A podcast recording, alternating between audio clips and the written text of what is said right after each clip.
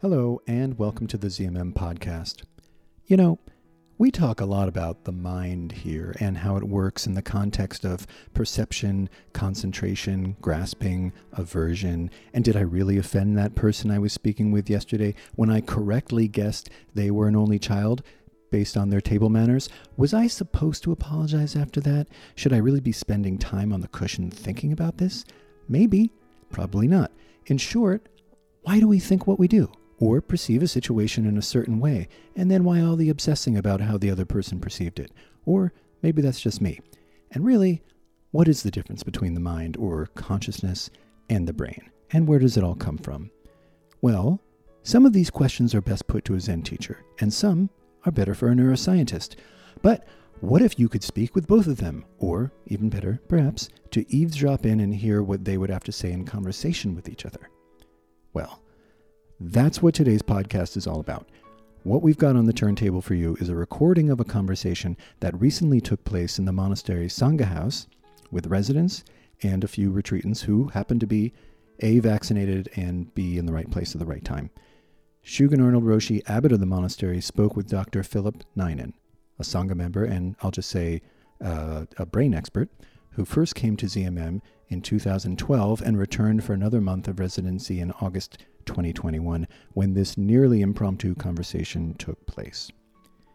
Uh, before we begin, a few more words about Philip. Philip Ninan describes himself as a wanderer, a student of the mind entering from the perspectives of neuroscience. His interest in Zen came out of a desire to gain experiential knowledge of areas he had already devoted many years to studying in the lab. Plus, it didn't hurt that he was a fan of Leonard Cohen.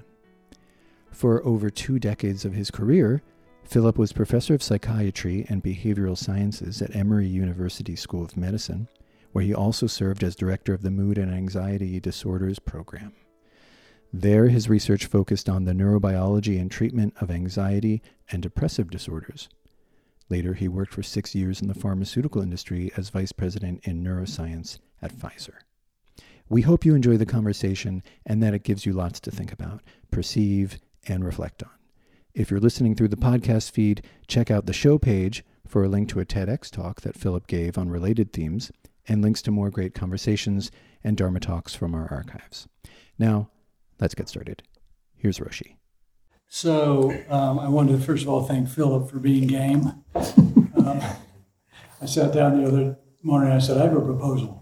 Um, um so, uh, we wanted to do just a brief sort of introduction and get this going, but a little bit of backstory. So Philip and I, Philip is in residence here.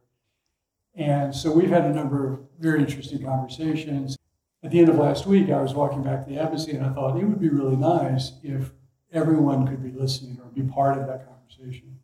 And so I thought we would do that. When somebody asked the Buddha, What is the world? the, Bu- the Buddha said, It's your eyes, it's your ears, it's your nose, it's your tongue, it's your skin, it's your mind. In other words, that the only world we know is the world that we experience. And in, in Buddhism, it's not so much a matter of trying to see what is the objective reality, because we can't, right?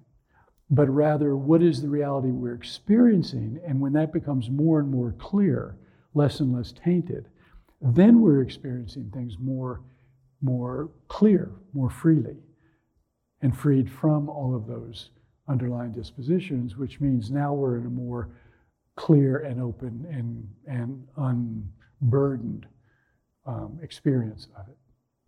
Okay, which is the, the alleviation of our suffering.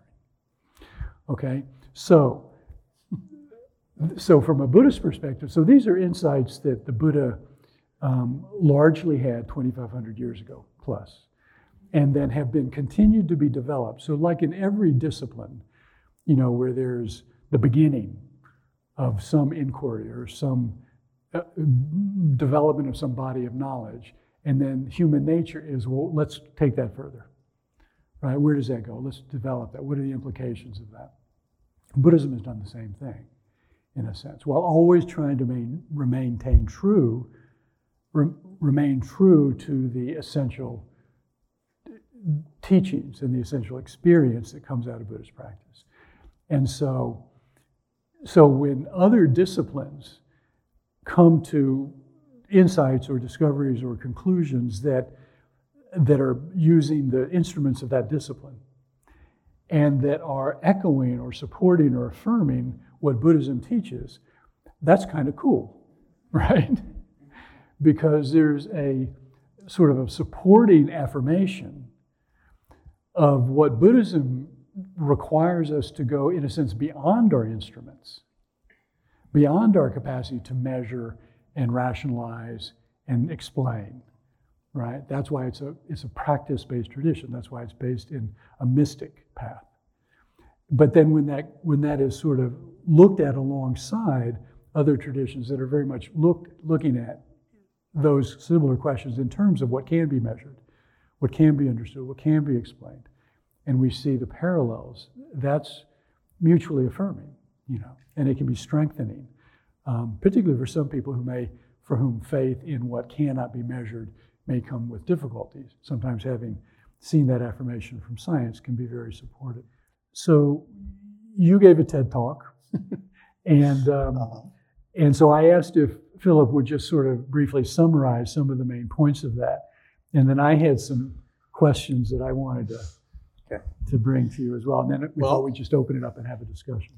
Shugen just gave you a neuroscience lecture uh, because you can, the concepts, which is to me absolutely amazing, that this Buddha sitting 2,500 years ago, internal in the space in his mind, He's internal to the system. He's not outside the system looking at it. Figured this thing out. And it's taken 2,500 years of civilization to be able to support, to incredible degree, what he experienced and has talked about. So, to start out with, um, we'll use terms that are the same like consciousness, but there are slightly different meanings to it. So I'll try and explain some of those kind of uh, differences uh, because it's important to, to understand that uh, uh language is a barrier here. Um, so essentially, the brain is an organ that was developed to be able to coordinate the activity of other organs. So it's a central coordinating system. Um, once it did that, then it says, What else can I do? and it started saying that, you know, there are some advantages in being able to uh, do better predictions uh, to be able to um, make choices rather than the choices being deterministic, uh, which is purely reflexive. So you don't have a choice in that response. And so it started out, and there were many systems that came to this, this block. The immune system, for example, you know, is, is one of the other really elaborate systems in our brain, in our, in our body. But it never broke through to the level that the brain was able to do. And what did the brain basically do?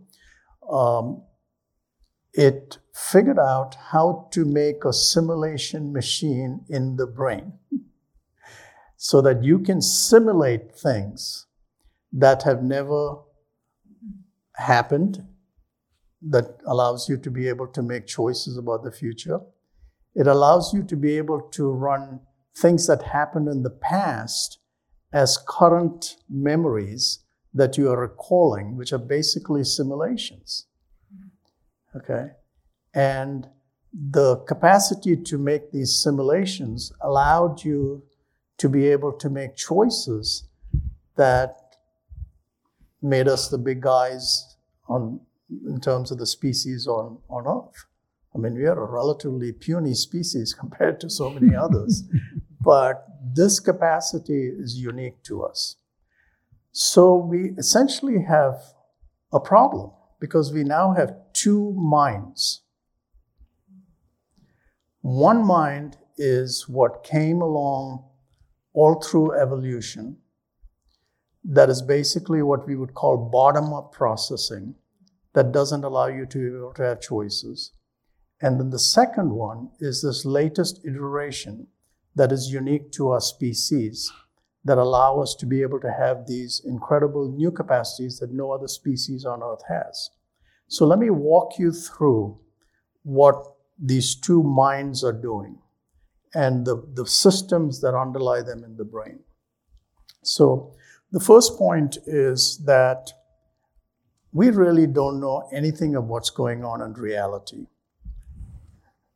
We take our senses and we get information from those from our senses and some of them are direct like smell for example.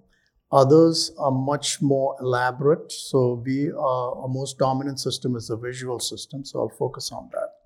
So what the eye does is it takes in light energy converts that through chemical reactions into a photograph that is on our retina.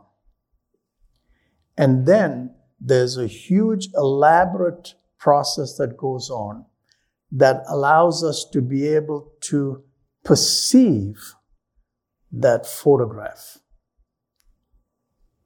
So there is a very active process of the picture that is a map of reality. And then that map has to be converted into a perception. So, what we are really seeing is not reality, we are seeing a map of reality. Who said that before? okay. And what our mind does. Can I ask you a question? Sure. I'm like just sitting on my tongue here. um, so um, I've already shelved like 12, 10 questions. So is, is that moment of perception different from the moment where there's cognition? Yes. So you can try and track this in terms of time. So how long does so I, I distinguish, you know, the word cognition has different is used in different contexts and has different meanings. So let me say thinking how long does it take for me to see something and then have a thought about it? We think that based on the complexity of it, it's somewhere around a quarter to a one third to one half of a second. Now, when you look at the brain, the level at the molecular level where a single calcium atom goes into a channel on the cell surface of a cell, of a neuron, is happening at one billionth of a second. The level at which it crosses a synapse, so the information is going from um, you know, external information like light energy is converted to a chemical energy and then an electrical energy, and then it has to go, go to the next synapse and become a chemical transmission and then become an electrical one again, and things like that. It takes about one microsecond for it to jump that synapse. So that's one millionth of a second. Okay? Um, and so if something comes at your eye, it happened actually day before yesterday, something came at my eye and I blinked before I realized I'd blinked or why I had blinked. There are three synapses that go into that blink response. It takes 25 milliseconds. That's 25 thousandths of a second for the blink response. Okay? So a thought is happening 350 milliseconds to 500 milliseconds later on. So the triggering of that thought happened eons ago, and uh, because of the resolution of our thought is so poorly poor granularity you know it's like uh, you know it's it's like watching a black and white tv okay you really can't make out the difference so within the period of the thought there's so much that has happened in the brain that if this triggers a, re- a response an idea, anger, aggression, whatever. We have the capacity within the period of that thought to post hoc rationalize why we are thinking this and saying, I'm really choosing to think this. Baloney. okay? So, so if you follow that sequence, so what happens is the information from the um, uh, eyeball, the retina, is broken down in a series of centers in in the in the in the visual cortex, and they all their basic. You know, one's job is to say this line is vertical. The other one says it's horizontal. This one says this is the color. You know, one of these three primary colors, and the combination you get you, you, you get potentially millions of colors that can be perceived. The texture, motion, all of that stuff is, is, is broken down into different pieces. And then it's sent through different streams of pathways. One stream says, where is this occurring? In relationship to my body. So it takes in other information of the map of the body and finds, you know, and says, this is where this is happening. The other stream goes into what is this? And based on the complexity of the object, it takes more time if it's more complex. It's very simple, then it takes shorter period of time. But it's around 120 milliseconds that that object identification is happening. Meanwhile, there's also a fast track that goes straight into our emotional centers. And it takes low level information, so that doesn't have to be processed very much and sends it straight to our emotional centers. And there are two centers here that are involved. And basically, they have to say, we have this pattern. Is anything coming in that fits this pattern? If it doesn't, it doesn't exist in the theater of my mind of, of emotions. You mean it's actually dis- discarded or, or? yeah, it, it, doesn't pay attention to it. It doesn't come into, per- into Yeah. perception. Hmm. Well, I mean, there's no emotional response to hmm. it. Hmm. Um, so the two systems that survive through evolution one is threat, you need to survive. And the second is you need to survive long enough to procreate so that the species can survive. So one is threat, the other is reward or pleasure. So the threat system basically says, Am I threatened? In which case, if that pattern matches that preordained pattern, and the preordained pattern can be partly genetic, it can also be sculpted by early life experiences. So, as a human species, we have the longest period of development than anything else. You know, it takes two decades for us to become independent And it's getting longer, I think. and it's getting longer.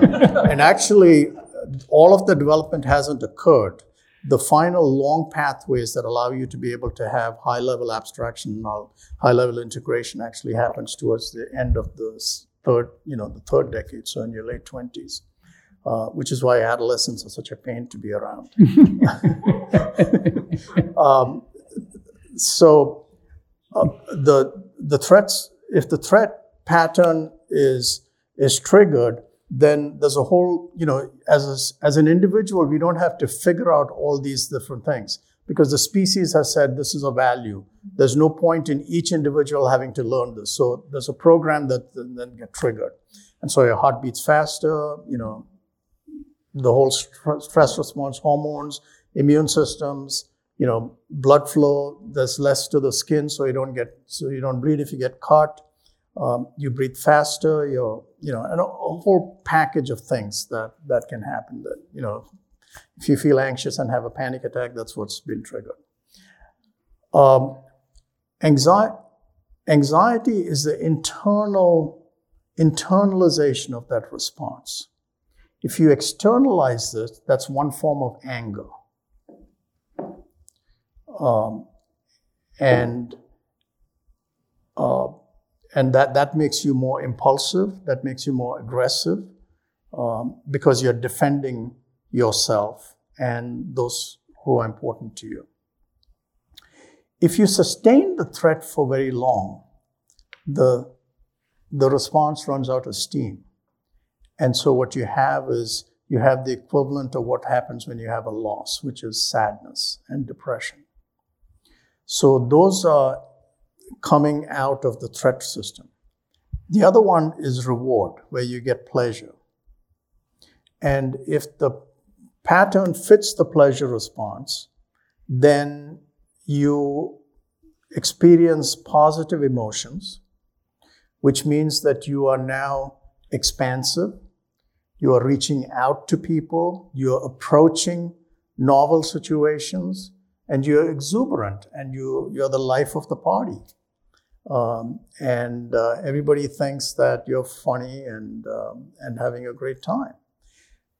Of course, both of these systems can also be simultaneously triggered and things like that. But um, there's also one aspect of the reward system that I want to mention because you also start expecting these things because actually our brain is a predicting machine. So if you expect that you're going to get reward, and you're frustrated because the reward doesn't happen, then you also get angry. And so there are two pathways, hypothetically, that you could get angry um, through both of these different pathways. And we are trying to distinguish those from a neuroscience kind of standpoint. So those are the basis of the triggers of emotion. But how do you experience the emotion?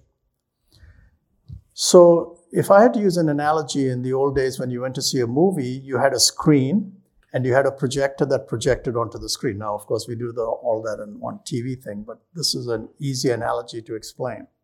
So, think of the anger that has been triggered by the threat response system or the reward system, the pleasure, as being what is projected.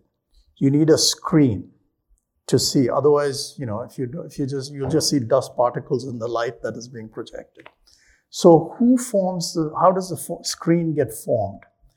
The screen is formed by messages from our body that get mapped into our brain.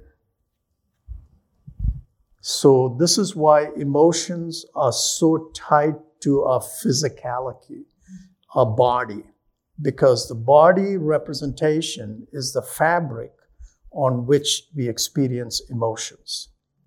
And what's interesting about the messages coming in through that system, through the vagus nerve, which, if you read my grandmother's hand, he calls it the soul nerve. It's an incredible uh, creative name for, for, for the vagus nerve. Um, and we study the vagus nerve. In fact, we one of the treatments that I was involved in testing and, and getting approved through the FDA was stimulating the vagus nerve on the left side. We would implant a device that would actually uh, stimulate the vagus nerve for people where all the other treatments of depression didn't work. The vagus nerve is an interesting nerve. The fibers in the nerve don't have a covering sheath for the nerve that's called a myelin, myelinated. So these are unmyelinated fibers most of the other information that's coming in are myelinated. And what is the advantage of myelination? It's like if you have a wire that is insulated. Nothing else can go through that, no other information can go through that wire. That allows you to be able to have point to point discrimination. So if I get a pinprick, I know exactly where that pinprick is down to, you know, a, a micrometer because it's point to point going through the myelinated fibers. If it's an unmyelinated fiber, it's an interstate highway where there is no difference between one car and another. It's a flowing of information. Mm. And so the messages coming from your body that form the fabric of your emotions is non discriminative. You have the sense that there's something wrong with your stomach, but you don't know where it is, um, or some other visceral system that is sending an abnormal message, and it kind of get all mess- messed up. And all you know is that there is turbulence in this river of information that is flowing out. And that forms the fabric on which the emotions, emotional system, the threat and the reward system are projected. Make sense? Can I ask two questions? And I know there are going to be other questions. Um, going back to um, if if we experience something that we that there's no prior pattern for, no prior sort of precedent for, that we don't is it because the Buddha said that we we when we experience something, we experience it either as in the plane, pain realm, pleasure realm, or neutral. So Say it again? or neutral. Uh huh. So, but there's still a, an experience. There's still a sensation. Mhm. So, is that analogous? Yeah, there's a sensation, but it hasn't triggered an emotion. Okay. So then, the teachings also say that when something arises and becomes um, so, so I, something happens and I have an emotional response. That the moment that that arises, that emotion arises, it's unasked for, right? It's not a conscious choice. That's right. And from a Because Buddhist, you can't go backwards in time right, to make a choice. Right. From a Buddhist perspective, that emotion doesn't carry karma. It is not creating karma yet because there's no intention, no choice. But in the moment that I become aware of it, and then I begin to think, you know, or react or respond or build on, then I'm creating karma. And so that moment of, of arising is considered a pivot moment Yes. where I'm either strengthening that pathway or I'm or I'm diminishing it or creating a new one or dissolving it. That is an incredibly important point because we all have biases. And these biases are triggering a response before we are consciously aware of the trigger or the response. The choice we are making is do I disagree with this response or do I agree with it and enhance it or do I disagree and I try to inhibit it? Yeah. Then the other thing is, um, I wanted to read from something you said in the in the talk where you talked about the negative and I mean the uh, sort of painful and the pleasurable, and you said um, uh, emotions are framed by these somatic or body maps, which include these visceral sensations from our gut and chemical messages. These give our emotions ownership, what we call agency. We are because because what's important here, I think, for as practitioners is where this sense of self, right, I am, arises. Um, we're the agent experiencing them, giving us grounding, providing a stable context, a frame of referent embodiment, our personhood. And from the Buddhist perspective, those of you who are familiar with the two truths, conventional truth and relative and ultimate truth, that the sense of self is, is something that we experience within relative truth. And in that, it has a role, right? It has a role in terms of helping to create our sense of person and place and stability and, you know, location and all of that. And also feelings and thoughts.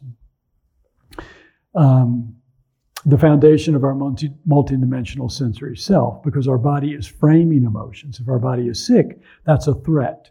We're more likely to experience negative emotions, which I found very interesting. So I've always thought that when you're sick, that's an excellent time to really try and practice metta.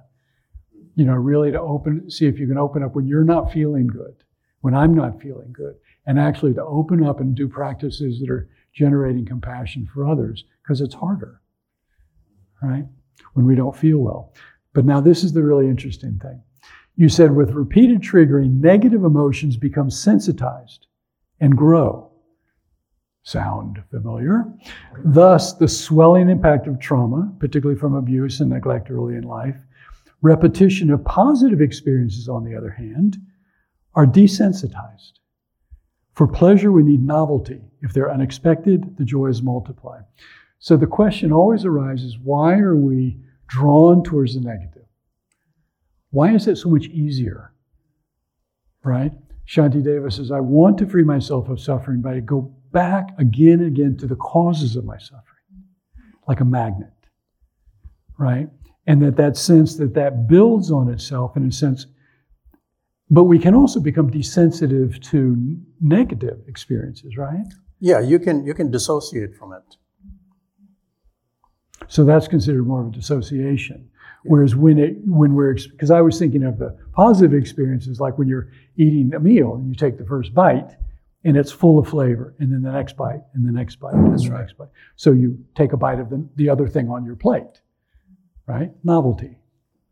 But w- so I, we were talking earlier, ah. and I said I always think about this from the point of view of evolution. How is that helping us, right? So, and you talked about it in terms of threat and survival. But as we evolve, wouldn't it be nice if it sort of shifted the other way?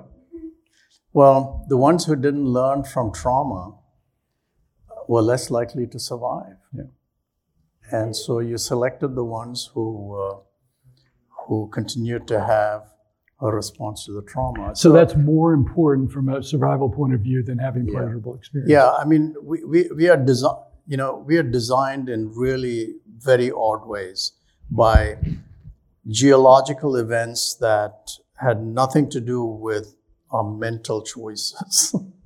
you know, um, if we, we, we are poorly designed to be where we are today, Hmm. uh, the choices were made much longer, so, so quite some time ago.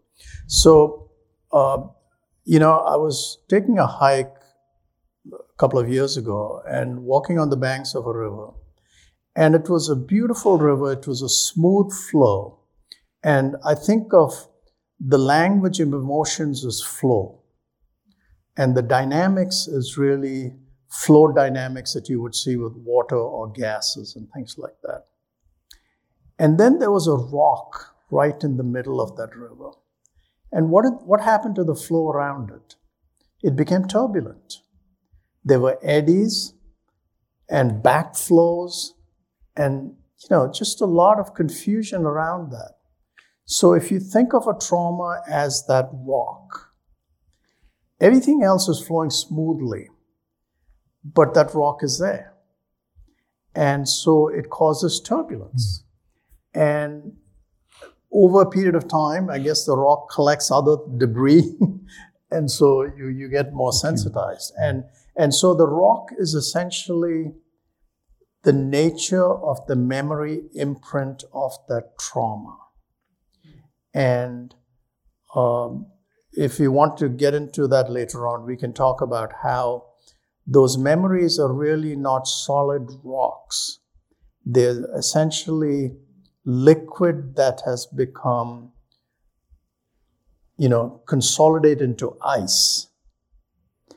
And therefore, there are techniques that are being, people are trying to develop. And in psychotherapy, what happens is if you revisit a traumatic memory, you know, that memory has been consolidated, but it's, it's now, think of it as an ice and the ice is encased in the bowl. The shape of the ice is the bowl in which it, it is encased, which is the context and the experience of, of where the trauma happened. You know, if the trauma happened in a room that had, say, brown curtains, and every time one sees a brown curtain, you, the context is going to trigger the likelihood that that memory will come back.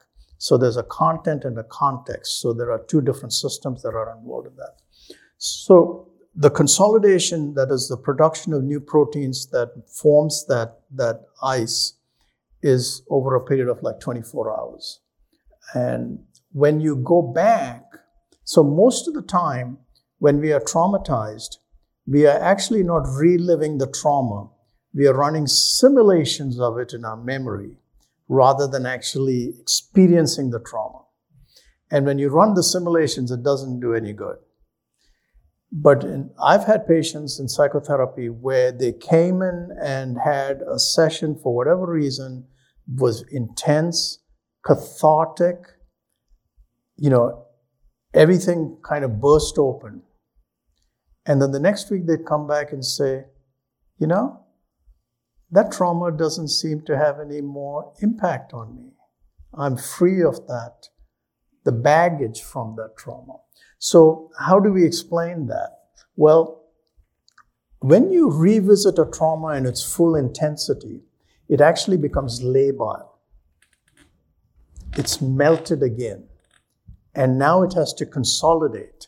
And the consolidation that happens is in the context of the new bowl that that water is in now. And if it's in the nature of a therapeutic relationship that is safe or within whatever the parameters are, that ice is now not that much of an issue anymore. You're changing the conditions in which the experience is, Exactly. is occurring, Exactly. causes and conditions. Yeah. Phil, isn't that memory unreliable to begin with?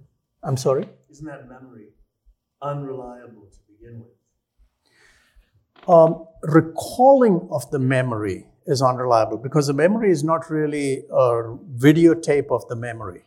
It's too broken down into different component parts. And as you run recalling of it and simulations and things like that, you add components of it. You might embellish it, you might diminish some aspects of it because it was unacceptable to you, because you feel like you were responsible for that aspect of it. Uh, and so it gets altered around, you know, the edges along those kind of things. Um, and so uh, the unreliability is mainly in the sense of reporting it. Um, so it's in these cases where, um, you know, you know, witness identification, that kind of stuff, where the biases are coming in and their perception has been pre-programmed to go in a particular direction. Um, and and so so that's the that's the basis of the uh, the unreliability. Jen?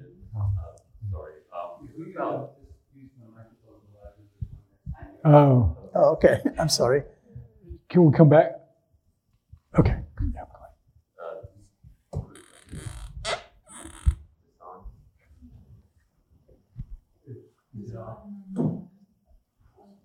Well, Genko, Gen, Genko, Uh, well, I actually have two questions, and one uh, follows what Shugen just asked about our negative experiences, that we are more sensitized there versus the pleasure, what you said in your TED talk.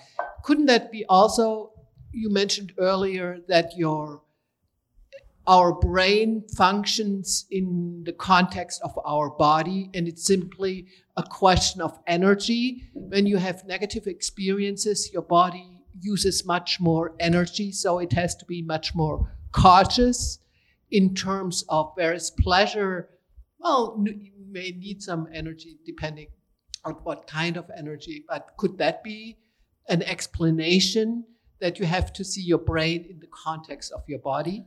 uh, that that would clearly be a contribution. So none of these things are complete explanations. Uh-huh. There are many variables that go into it. So we're just g- giving one explanation more as a storyline. Uh, Uh-huh. Clearly, the issue is, you know, the, the, the brain is the most complicated structure in the known universe.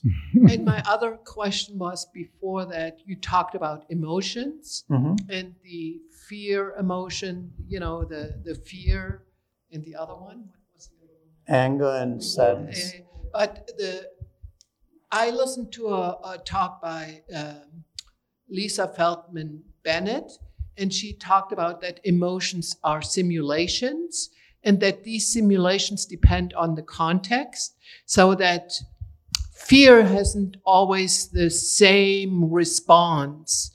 Uh, she, you know, she talked about. I I didn't uh, test it, but that we fear in the Western world we go often by freezing, and that's what we assume. But she said in other cultures, people fall asleep. And so that our emotional simulations are uh, a function of the culture.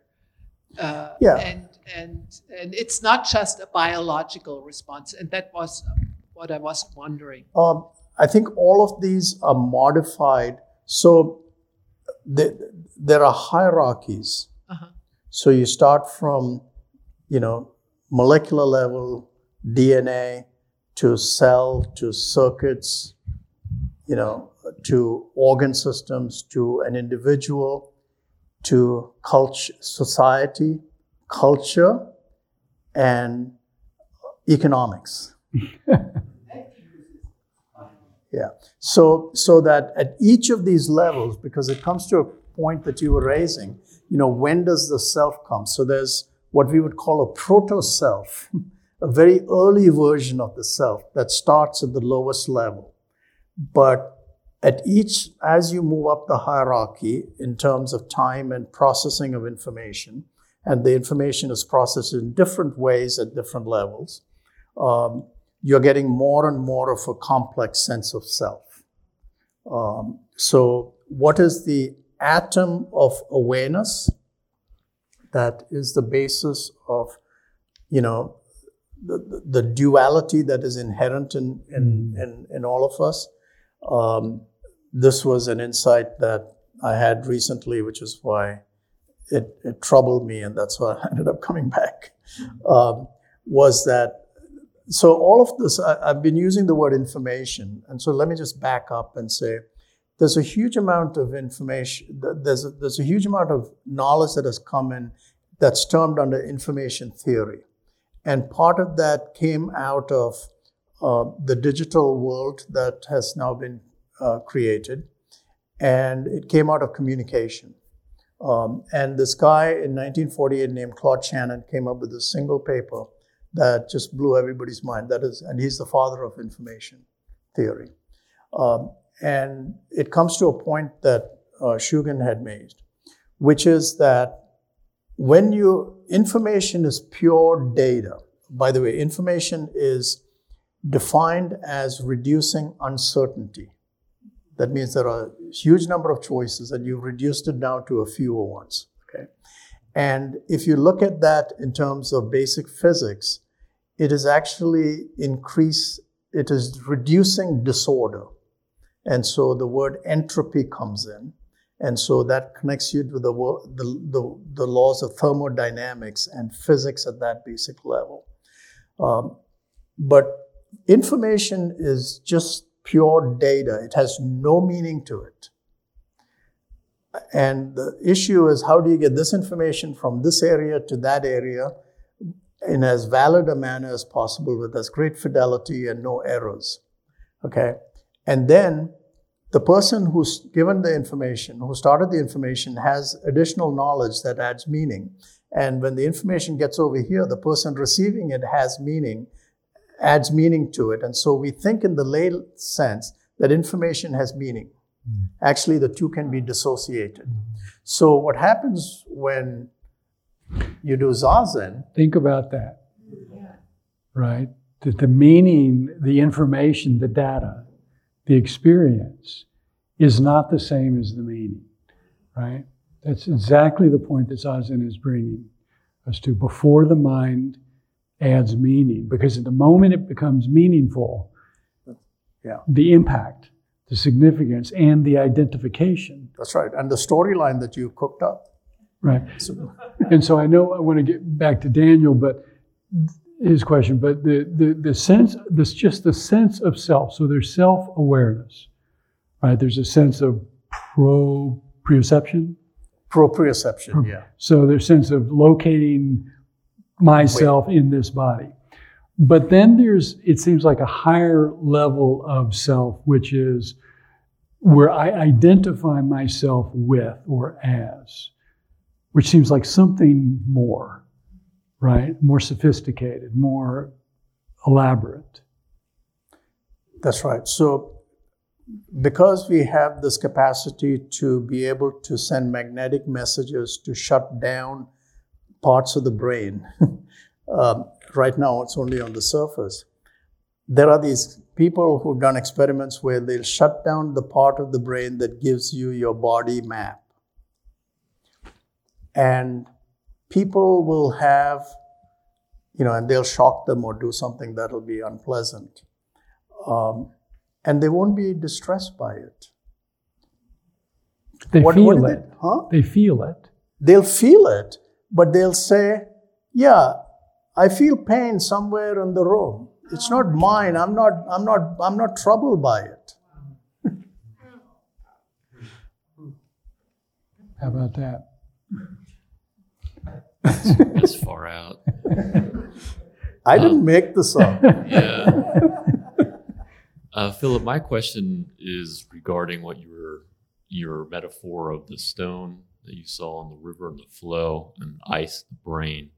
Um, how does that correlate to TBI and CTE, How does that correlate with? traumatic brain injury and chronic traumatic Okay. encephalitis? Yeah.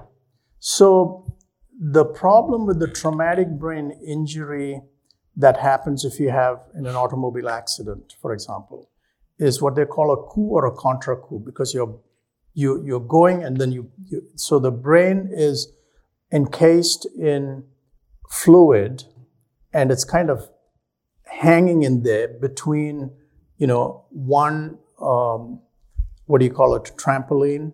Oh no that's not the word. What, what do you lie down on? Like a hammock. Uh-huh. um, and then another hammock. So when you go fast and you hit, the front of your brain hits the frontal cort, you know, skull, and the back, you know, then you know you gotta. So so that's the kind of traumatic brain injury, or if it's a lateral, then it will be the lateral ones and all that. The traumatic brain injury that's come out of the veterans, out of the Iraqi Afghanistan theater is different. So it's a shock wave. And the shock wave, what it does is the brain has these different layers of, you know, tissue, uh, neurons, white matter fibers, and then cortical layers and things like that. So the the the concussion that happens there causes a tear between these layers. And so you're basically disconnecting one of the most connected systems in the brain. And so now what happens is you have local systems that don't have overall control. And so you get these, and so um, none of the treatments that we know can address that because that brain is damaged in a uniquely different way than we've ever seen before. And it's horrible. It is. Sorry. Well, thank you.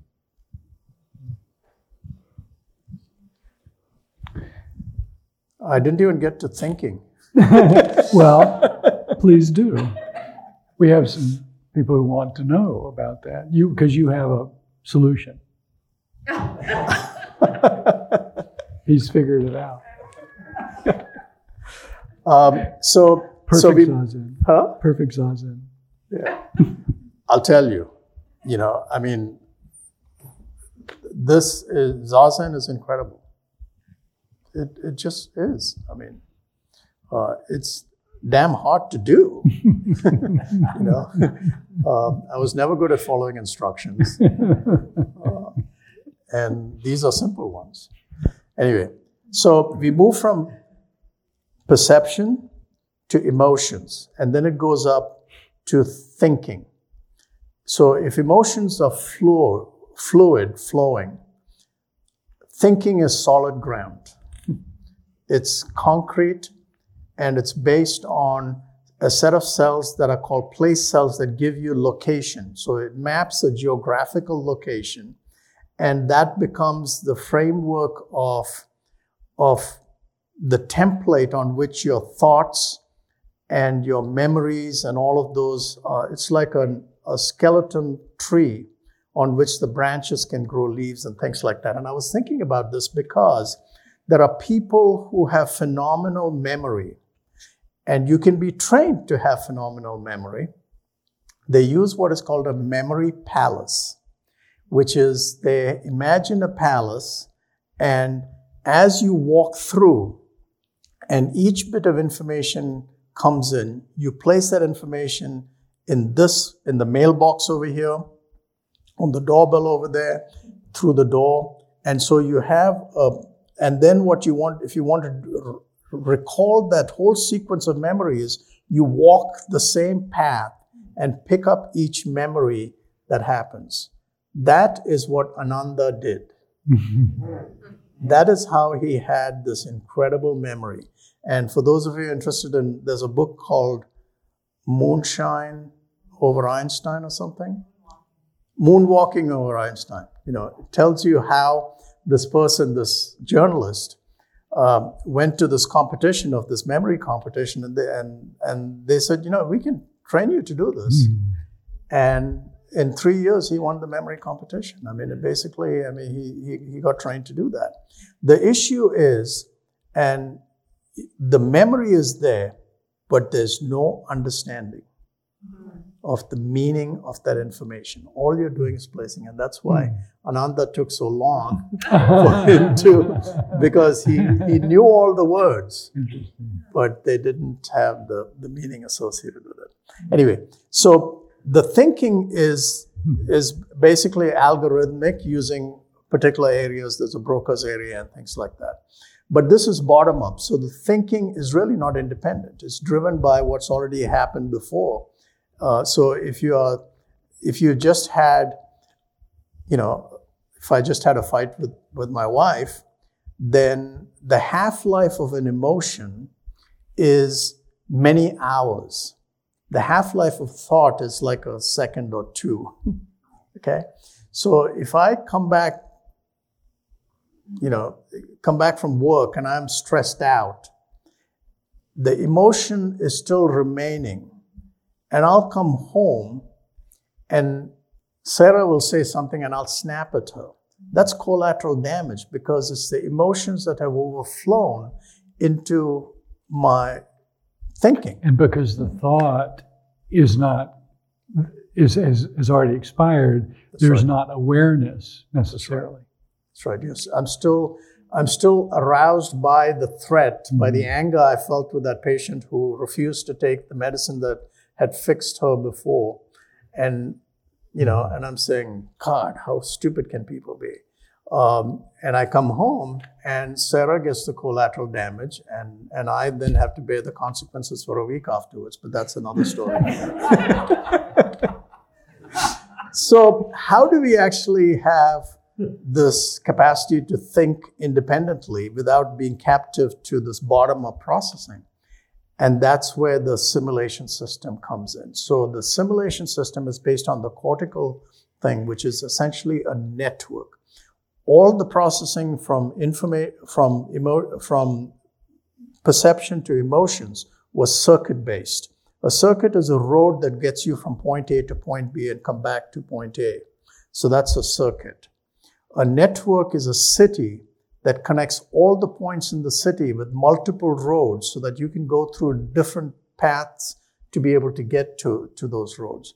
And so that is basically graph theory. Graph theory basically says there are nodes and there are connections between nodes. They call those edges. Um, if you have many nodes but very few connections, the system is very unstable.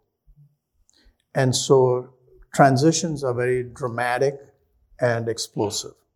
If you have a lot of nodes and a lot of connections, then the system is actually very stable. And can you can you actually increase the connections by how, Um, how you live? so that's where the long fiber tracks coming in allow you to be able to do that. So till during adolescence, all the circuits, all, all the networks are local, which is why they can't connect one body of information with another body of information. You know, they're mm-hmm. living in this particular set network and then they're moving to mm-hmm. another network and what they've learned from here can't be transferred to the other because the, the, it's not connected as a larger network. The long fibers that allow you to be able to connect all of these different networks are get wired actually only in, when you're by your late 20s and that's when you suddenly are able to see the full picture um, and there are gender differences and things like that. Um, but It happens later for men. it, yeah, it happens later for, for men. And for all of you adolescent boys who were creamed out by girls that you had no idea what the hell you had done uh, because you're totally clueless, they wired themselves better early on. Adolescent boys? Um, so the network is analogous to, and I don't know whether this is, you know, how true this analogy is, is essentially the diamond net of Indra. Because the network allows you to be able to have information in one area immediately available to the information in the other parts of the network. And so think of the internet as a network. And now what you have is hubs. So Facebook is a hub. And so there's a lot of information that goes within that network. You know, Google might be considered another hub or whatever. Now, there are two hubs in the network of our cortex. There's an anterior one that allows us, that pulls together all these different levels of information of the self and gives us this full story of the ego and has this continuity that, you know, the moment you wake up, it's there. The back part of the brain has a network that essentially is a simulation device. And so the self plays in the simulation. And so it runs the past memories as simulations. It runs potential future scenarios as simulations so that you can make strategic decisions. Say, this is what I want to achieve. It's going to take me so many years. But once you've made that decision, then all you need to do is make tactical decisions. You know, I want to become a monk at Zen Mountain Monastery. Once that decision is made, then the path is, is, is much more clarified kind of thing.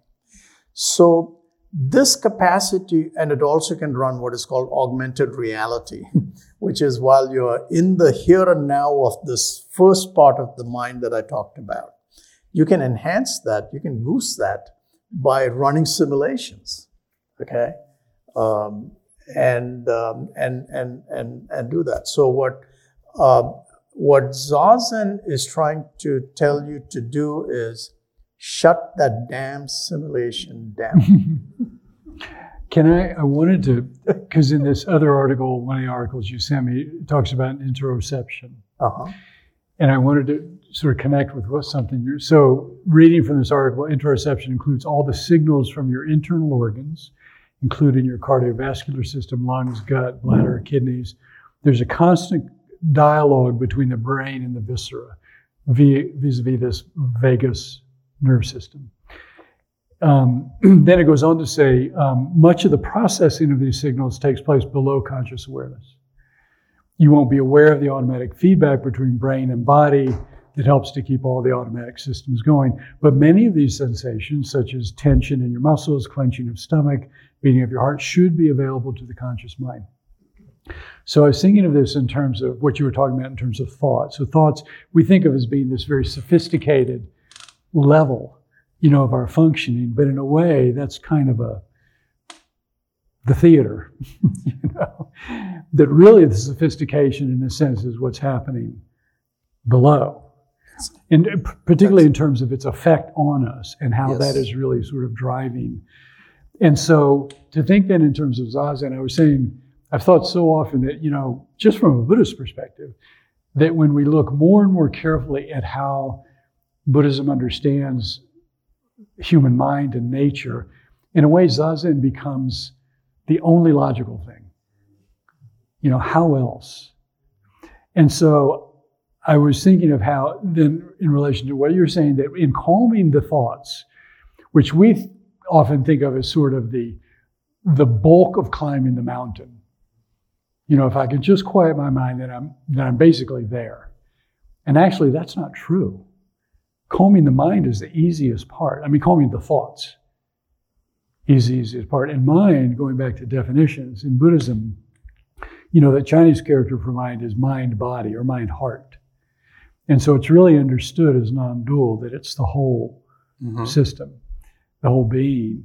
And that in, in quieting the thoughts, in a sense, that's the initial, well, that's not quite accurate, but it's, it's sort of a necessary stage to be able to make more direct contact with what's really driving Yeah. the ship. And, and that step might be in what is called the autonomic nervous system, which is the automatic, non volitional system.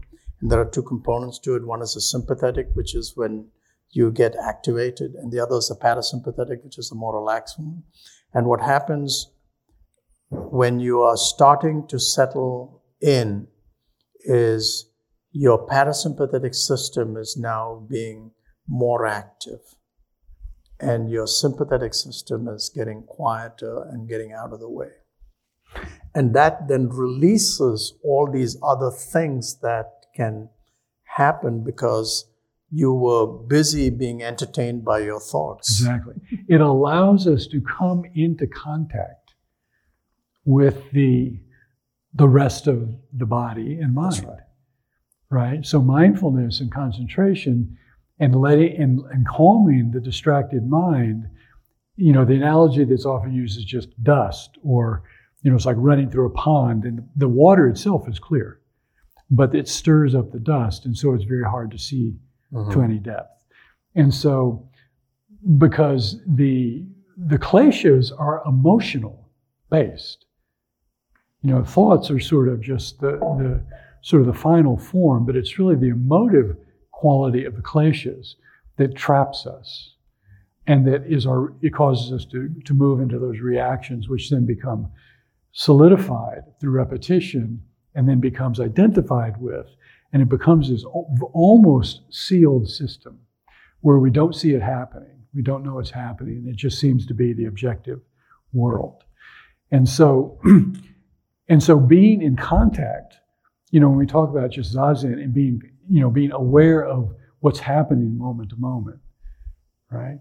So when people think it's just letting go of thoughts, then they can really effectively be, be blocking out everything else, including thoughts you know, just just cutting them away and not actually even seeing the nature of the thoughts, which means we're not gaining insight into those patterns because those do are telling a certain story.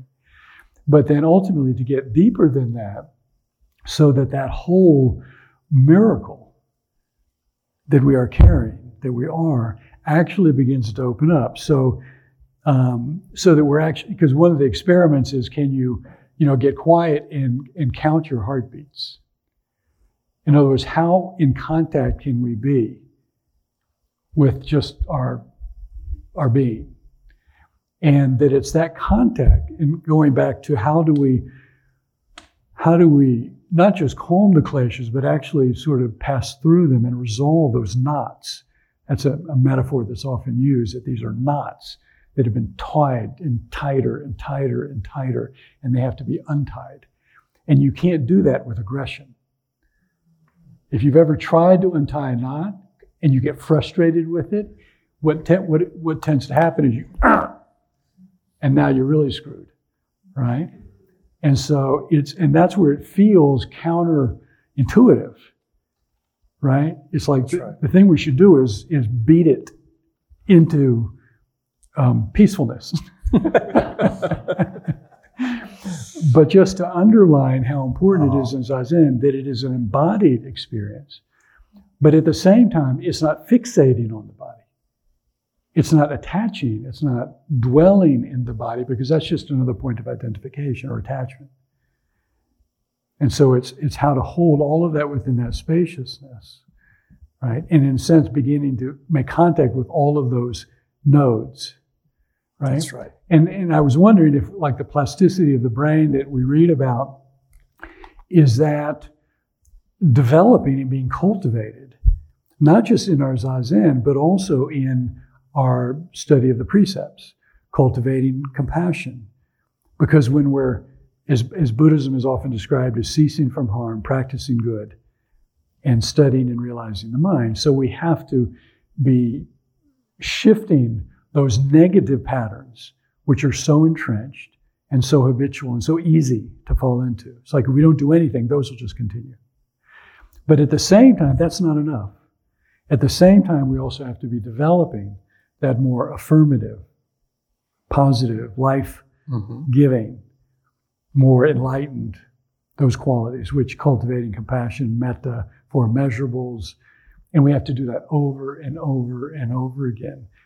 And then, and then when you think about zazen as the calming aspect of developing samadhi, but then there's insight. And that's really mm-hmm. what Buddhism teaches is the ultimate transformation. Because the calming of the system is impermanent, right?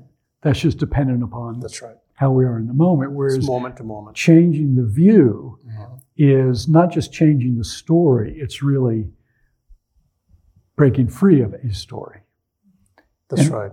That's right. And um, yeah, there are people, if you don't have the precepts, this power that comes from this awareness and the new level of integration that one is able to achieve can also be used for evil.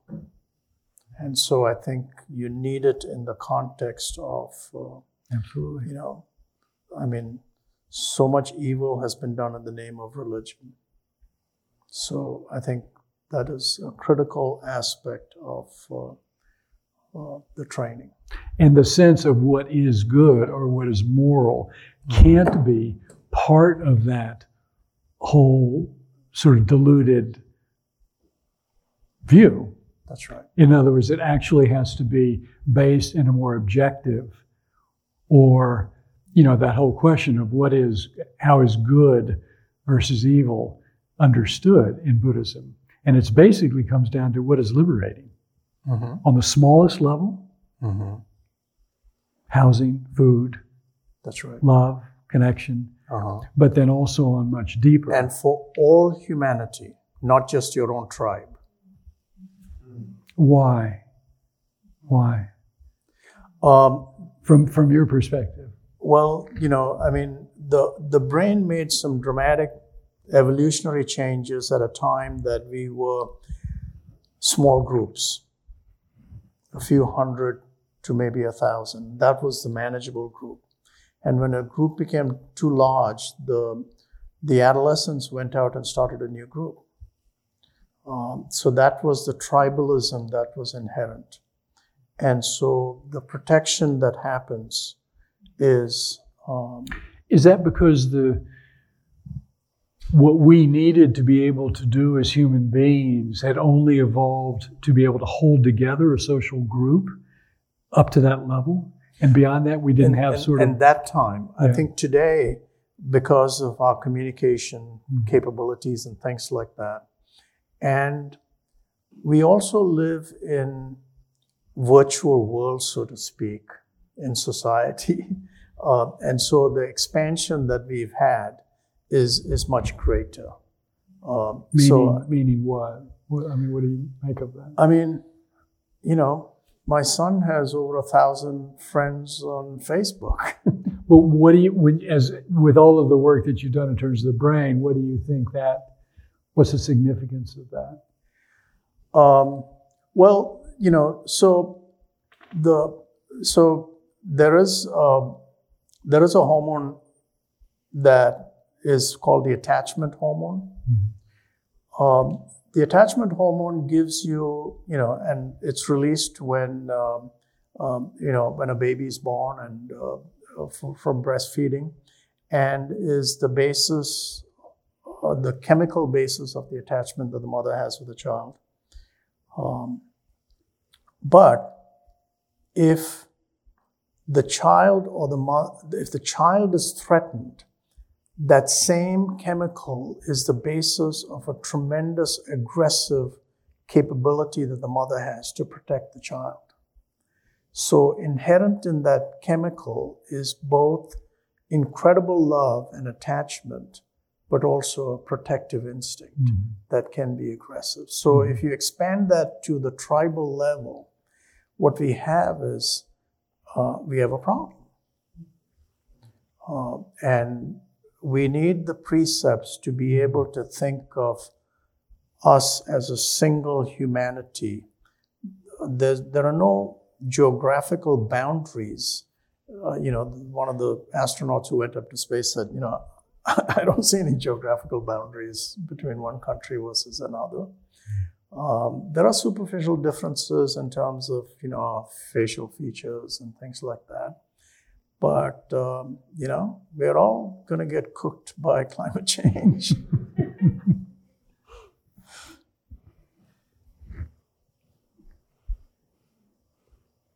Sorry. so you have a mic.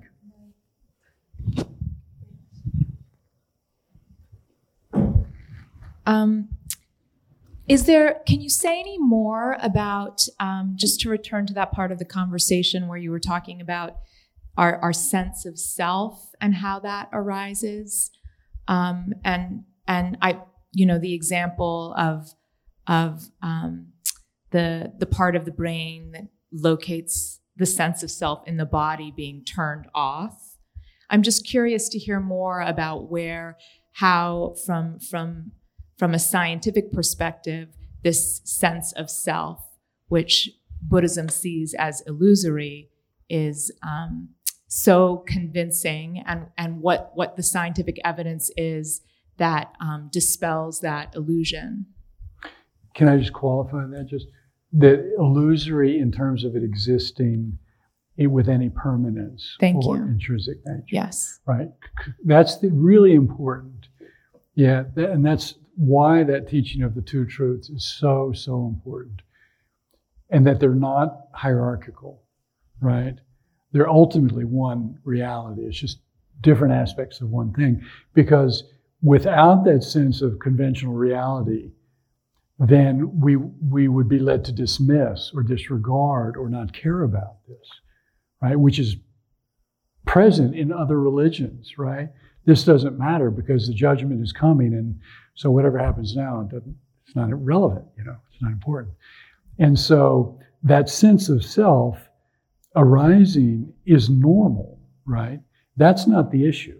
It's how we, it's, it's our misunderstanding of it. It's, it's how it, it our attachment to it.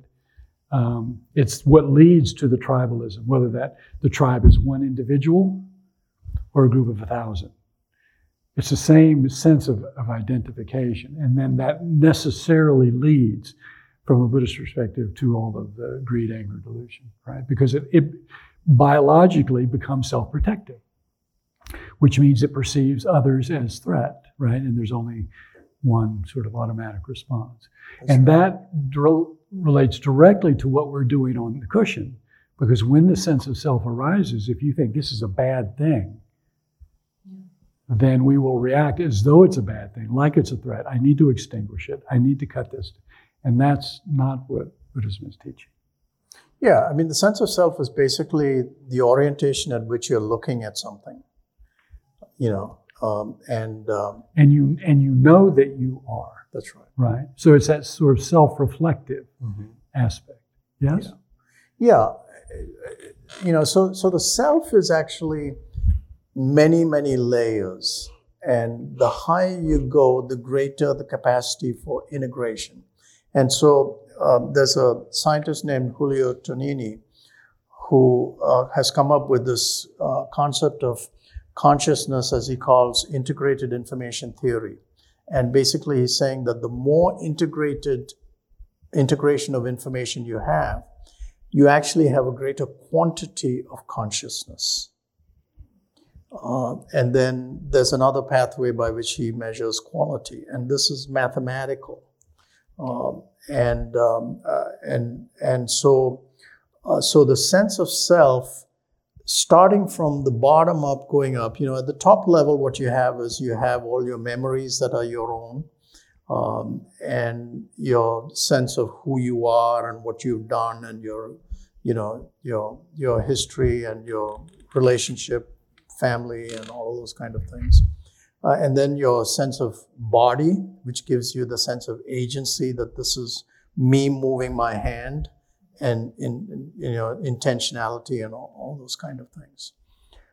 Um, and then emotions that I experienced, and then perception. I am the one who's perceiving this, um, uh, and all that. Um, but even further down, this is again now, um, you know, an adaptation from Hofstadter's point of view of self-reference kind of thing. So if you're thinking about, you know, the visual information is coming in and it's broken into different streams and it's processed dif- different ways so that this says where where is this? Where, you know in relationship to me and this is what is this? And then they come back together to be synthesized so that you have one perception of what this object is so when those streams come back together there is a recognition that they came from a similar origin to be able to integrate it. So there is a recognition that this was originally me who flowed and came over here. And to me, that is an atom of awareness that comes together because a path diverged and then come back and converged again. Now, inherent in that is a recognition of a self and a recognition that everything else is a non self. So, at a fundamental level, duality is inherent in the processing of information in the mind. Right. That Yeah. is so fascinating. Can I ask you Yeah, a please. question? Yeah. Um, yeah, I do. Sorry. Um, so, how how do you understand that from Darwin perspective? Yeah. That again, it's not that that things, objects, phenomena, whether they're external objects, whether they're sound objects, taste objects, whether they're internal objects like a, an, a self awareness or an emotion or a thought, have no inherent quality or characteristic. They are empty of that. That is their emptiness. Therefore, they have no inherent capacity to give us pleasure or pain. Right? That is the fundamental delusion. That's the going outside and looking for Godot. Um, and so the sense of self, too, right, is just, I mean, we don't have to be taught to have that self awareness or self reflection. It's obviously part of our, our brain, our biology, our survival. But rather, it's, it comes back to the meaning. What does this mean? You know, it's like when we look around and we see people who look differently, we, our mind is wired to perceive the differences, but society tells us what those differences mean. That's why how I identify with what I call myself becomes the basis for my aggression, my possessiveness. So, in that sense, that those streams, in that moment, those streams come together, and there's a sense that they're coming from me, that perception becomes mine. Right? And so, what practice is trying to do is not stop that, because that's, that's how we live, right? But rather to illuminate, enlighten, liberate us from the false sense that in that, because of that perception, that, that sense of I am perceiving you or I am perceiving an object, that the false perception that that object exists independently. And when I look at it and it gives me pleasure, then it is giving me pleasure and I want more of it, and so I grasp it. Or if I look at it and I feel irritated, then it is causing anger within me and I want to destroy it. And so it's, it's illuminating, it's, it's clarifying in a sense what is real and what is not real from our own experience.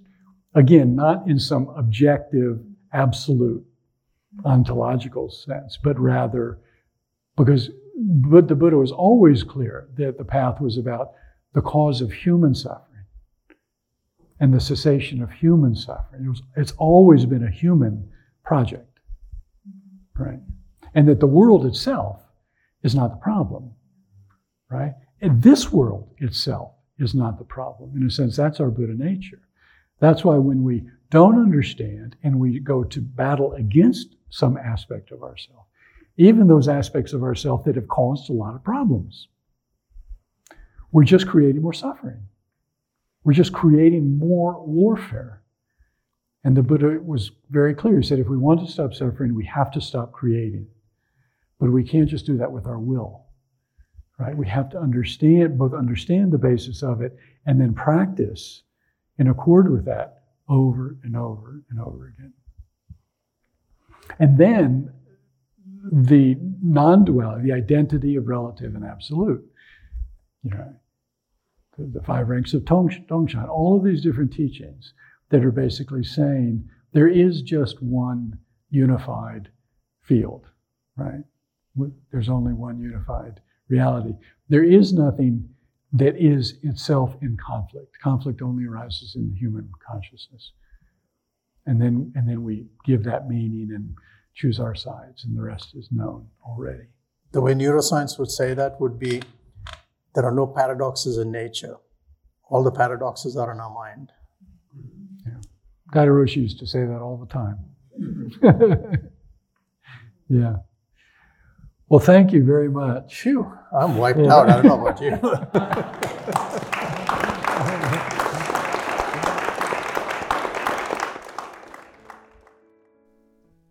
Thanks for listening. For more talks, teachings, videos, and more, visit zmm.org slash media. And while you're there, wander over to the programs page for our latest retreat listings. We've got in-person and online events scheduled through the rest of the year, whether you're game for some traveling or hoping to do some sitting with some real and virtual Sangha joining us from different parts of the planet. Just go to zmm.org slash all dash programs. Take care.